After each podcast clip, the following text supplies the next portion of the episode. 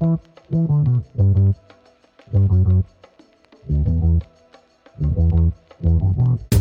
is David de Leon. I help to produce 20 Minute Takes, and today I have the privilege of stepping in for Nikki Yamasito as host. On this week's episode, we talk with my dear friend Tim Ignacio. He's a community worker with Servants to Asia's Urban Poor based in Metro Manila in the Philippines. He shares about his journey into this vocation, power of a ministry of presence, and why he considers himself a balikbayan and not a missionary. If you're curious to hear more, listen in.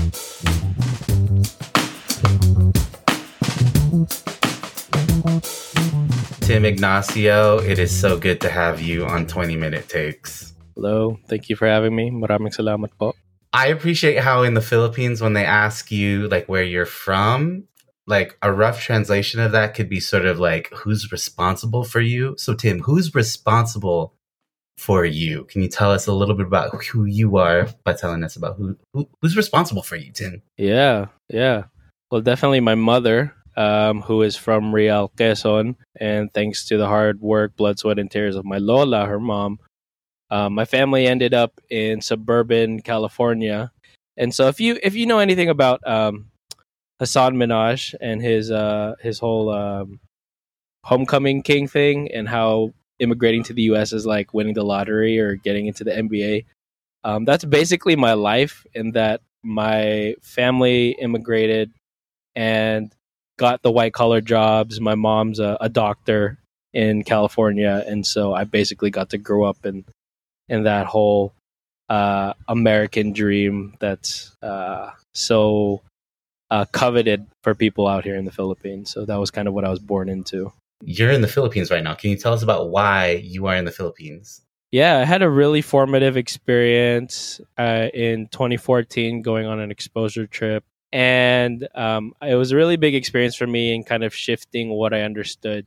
Uh, getting to inherit the um, privileges of being born in this quote unquote American dream to then being thrown into the context of what my family, in a sense, left behind, uh, started to really shift um, my being grateful for what I was given in my life to um, this dissatisfaction with the way things are for the rest of the world, or at least people here in the Philippines. And so no longer was I able to just uh, be thankful for what I was given because that wouldn't change anything for the people that I was now living with for those few weeks when I was on this trip and kind of shape what I would think about going back to the US or what that would be like.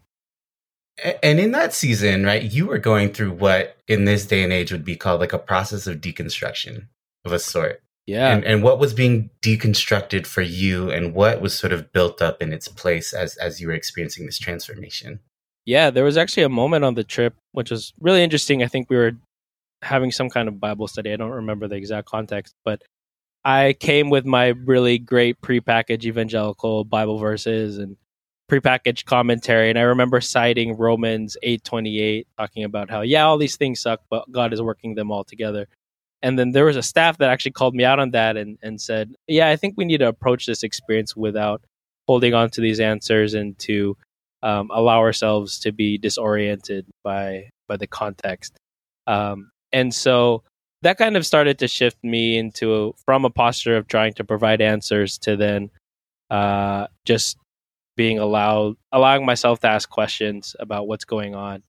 And so i started to realize throughout the trip that my my nice answers of like a romans 828 or whatever have you those would fall very pitifully short in justifying and finding resolution to what i was seeing. Um, that was a complete world of difference from uh, my suburban America growing up, my private Christian school experiences growing up, um, and then uh, coming back from the trip, we got right into uh, Michael Brown's murder in Ferguson, and seeing the really bad evangelical response to that. I think a lot of people that was kind of the a turning point for a lot of people's deconstruction moments and experiences, and that was definitely a point for me. And so who do you, who do you work with right now and sort of what how did you get to this point from that exposure trip to actually relocating to the Philippines and participating in, in a type of work? Tell us a little bit about your work, but how did you get there?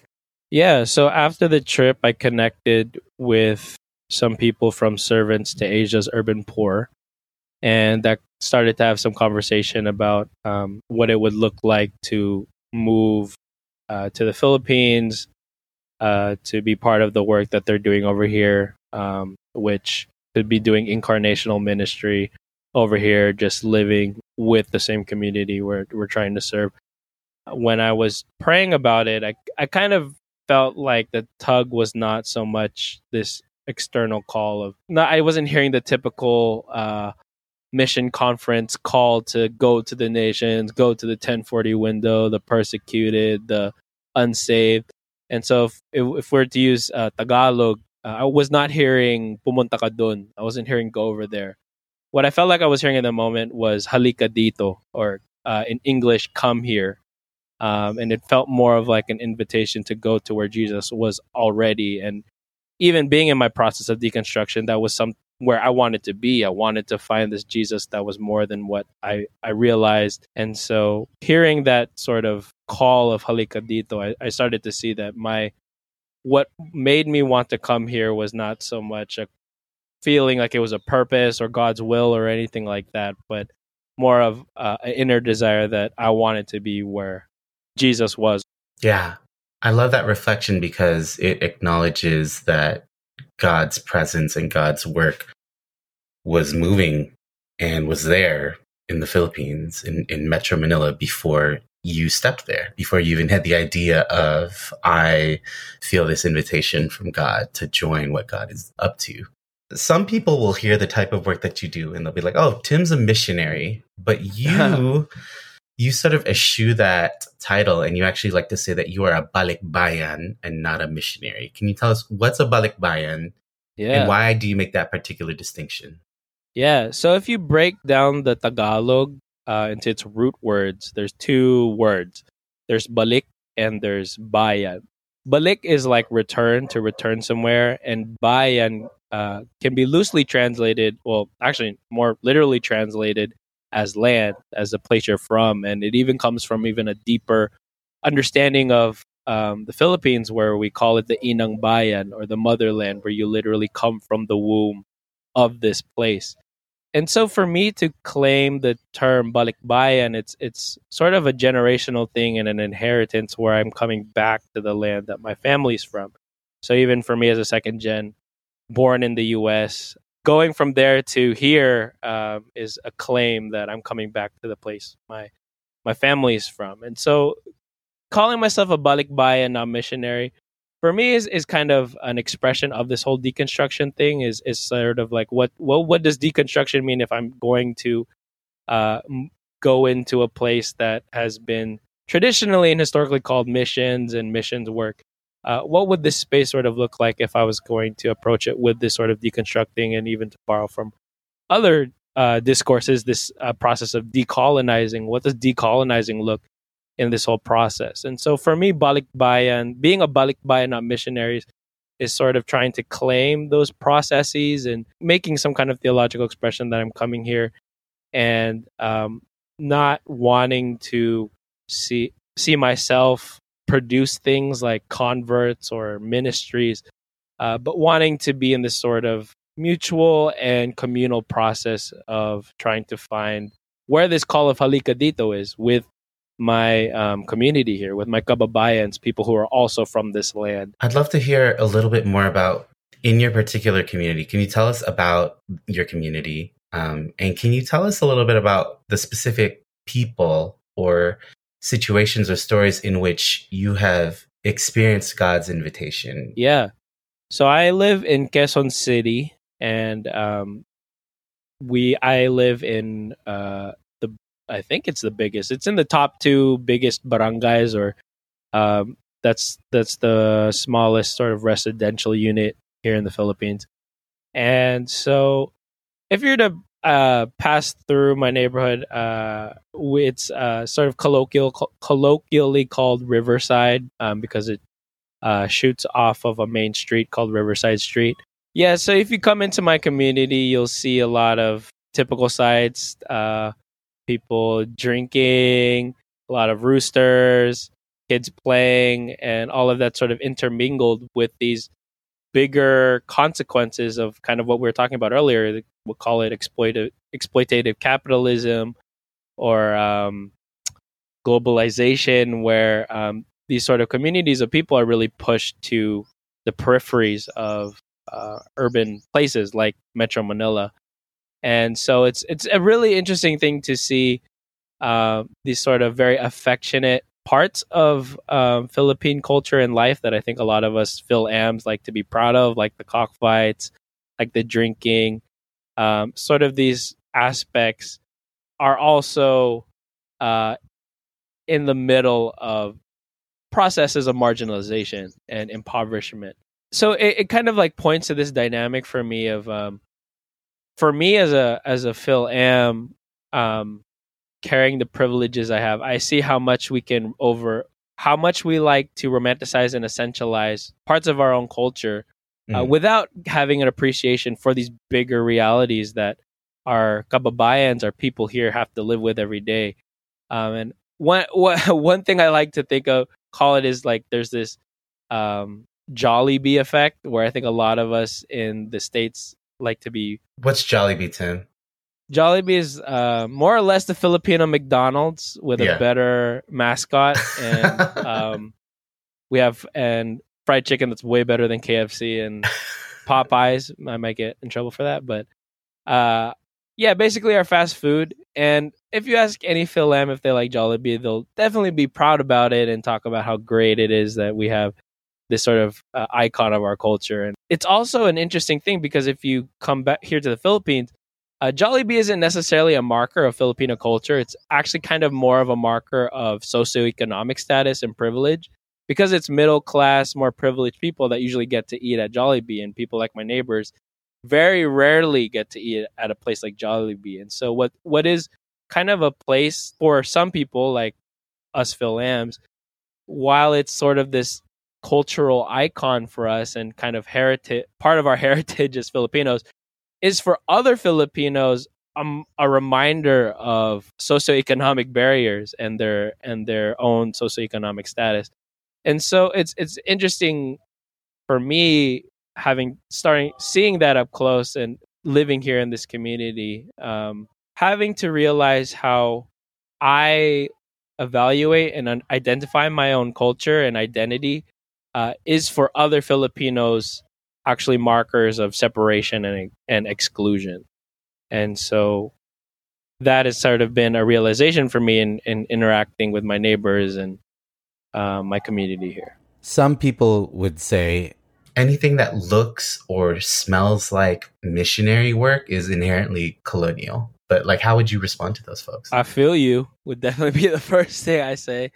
Yeah, I mean, uh, missionary work came here as part of the colonial project under the Spanish with the Catholic Church and under the Americans with various Protestant denominations. So there's, I think, um, definitely a sort of simultaneous process where anybody doing that kind of work has to own that. Yeah. Um, and even their very presence here is thanks to those previous projects that have also been responsible for exploitation, war, yeah. uh, murder, I think we have to we have to be willing to accept that. Um, but also seeing how uh, the space here for for these kind of um, people, what this kind of means, what their presence means here, and, wh- and what I mean by that is um, something I think one of my teammates has liked to say is that there's something very scandalous about people being foreigners like us being in this kind of community, and although it's not really externally obvious for someone like me as much as my white teammates. Um, there, there's something about it that I think um, makes uh, our community wonder why are we here in their space? Um, what is it about their space that would make us want to be here? Mm. And I remember um, one of my um, one of my friends out here in the neighborhood just kind of telling me um, a few times, "I'm so happy that you came back here." Uh, that you came back to the Philippines, came back to our to our home. Um, and I think there is something about coming here that is able to communicate to our community, to our friends here, to our my kababayan, that where they are is worth being. Mm. That it's it's worth coming here, and that means that who they are, where they are, their place is valuable, and it means something.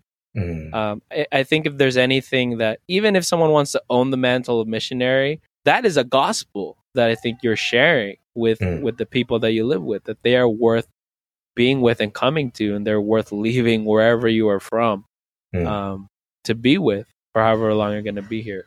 So I think it's it's a weird thing that you, that to hold, and I and I'm not mad at anyone who wants to completely dismiss the whole missionary thing. I mean, I'm kind of like half doing that. um, yeah. if if you want to just call it out for that. But and anyone, whether you're going to call yourself a missionary or not, if you want to be in this kind of community, you are being in a sense missional. Yeah. Um, you want you want something to happen. yeah. Um, and I think it's about how we understand ourselves, the context that we're coming from, the, the bigger dynamics that make us who we are. I think understanding that's important so that we can be more meaningfully integrated and and present here with our community. Do you have any stories or any people that you've met or, or folks in your neighborhood who you in whom you've experienced sort of this invitation from God to like, hey, come here, I want you to see what I'm up to. my friend Ate Mane. Ate means older sister, um, and Mane means peanut in Tagalog. That's our nickname. Um, um, she's grown up doing um, various jobs that a lot of our working class kababayans go through. She's worked as a house helper, katulong. Um, she's uh, worked as uh, her. The longest thing she's done is working as a lumpia vendor. Um, and so she's one of the people that goes around just selling lumpia. And that's another kind of icon thing where I think a lot of It's us are proud egg of our lumpia. Yeah, egg roll, uh, not a spring roll. Um, and so kind of another thing that's that's kind of a marker of uh, sort of working class life, selling lumpia uh, at a very low price in the um, in the heat, just walking around. Um, and so she's known through our community for selling lumpia. Um, and what's what's amazing to me is uh, she she has kind of displayed what it's like to really be a minister here, um, in that she through all the people that she's met, um, just selling her lumpia, she actually gets to know them and their stories, and so she's become sort of a confidant for a lot of people in our community, and they've Hmm. really gone to her. So she talks with people about their uh, various struggles, family situations, and um, what's what's crazy is like what's really humbling to me is that she's just part of their community. She's not part of this external ministry or organization that has access to all these resources that can change the situations for her friends. Um, she doesn't have any of that. So the most she's able to do is just listen to them and even just cry alongside them when when um, they're sharing some of their most painful stories. Um, but for me, that's kind of such a such a uh, such a great picture of what I think uh, being here means for me, and that it's not Hmm. about necessarily what I have to give people, um, but just being able to listen listen to them um, and be present with them. I think she really embodies that. Yeah.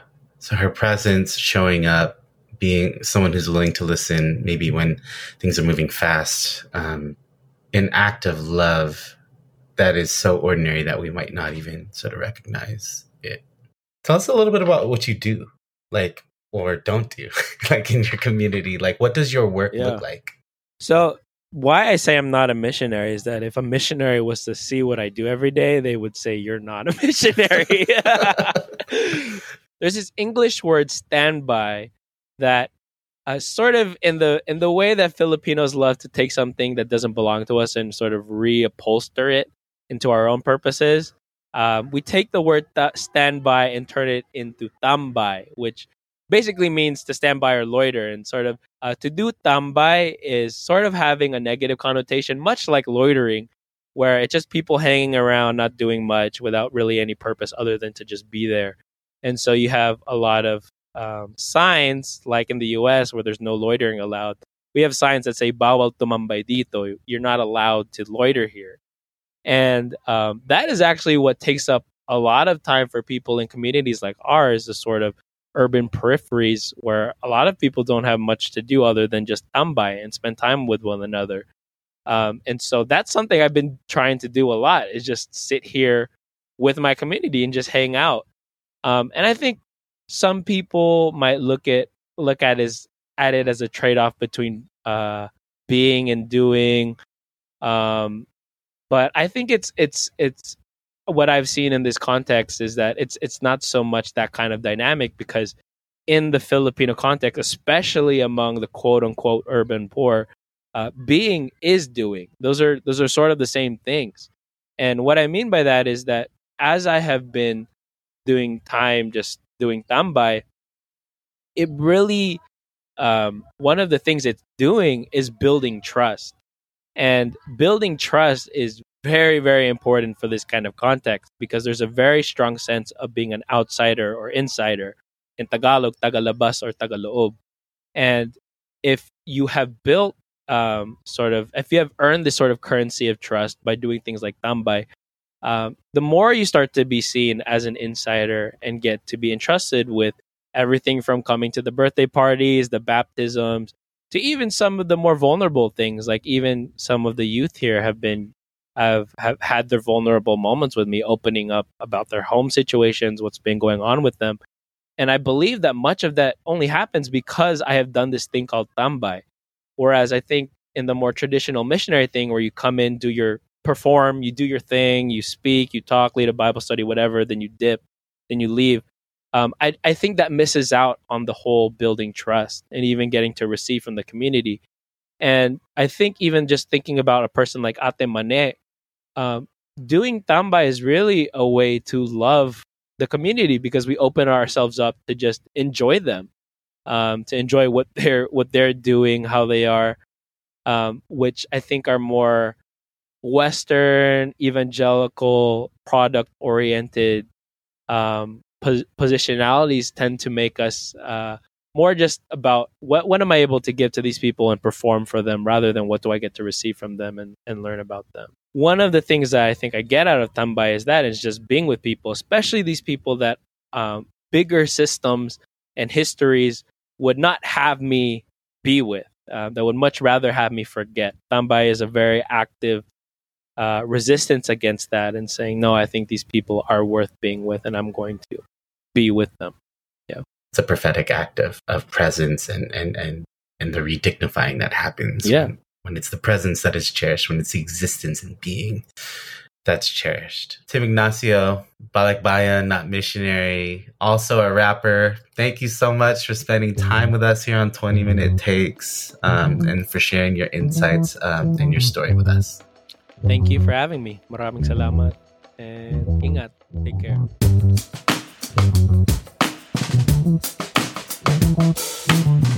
20 Minute Takes is a production of Christians for Social Action. We're produced and edited by David de Leon. I'm your host, Nikki Toyama-Tsang, and the music is done by Andre Henry. You can find us on the web at christiansforsocialaction.org. Give us five stars, write a review, and share about the podcast with your friends.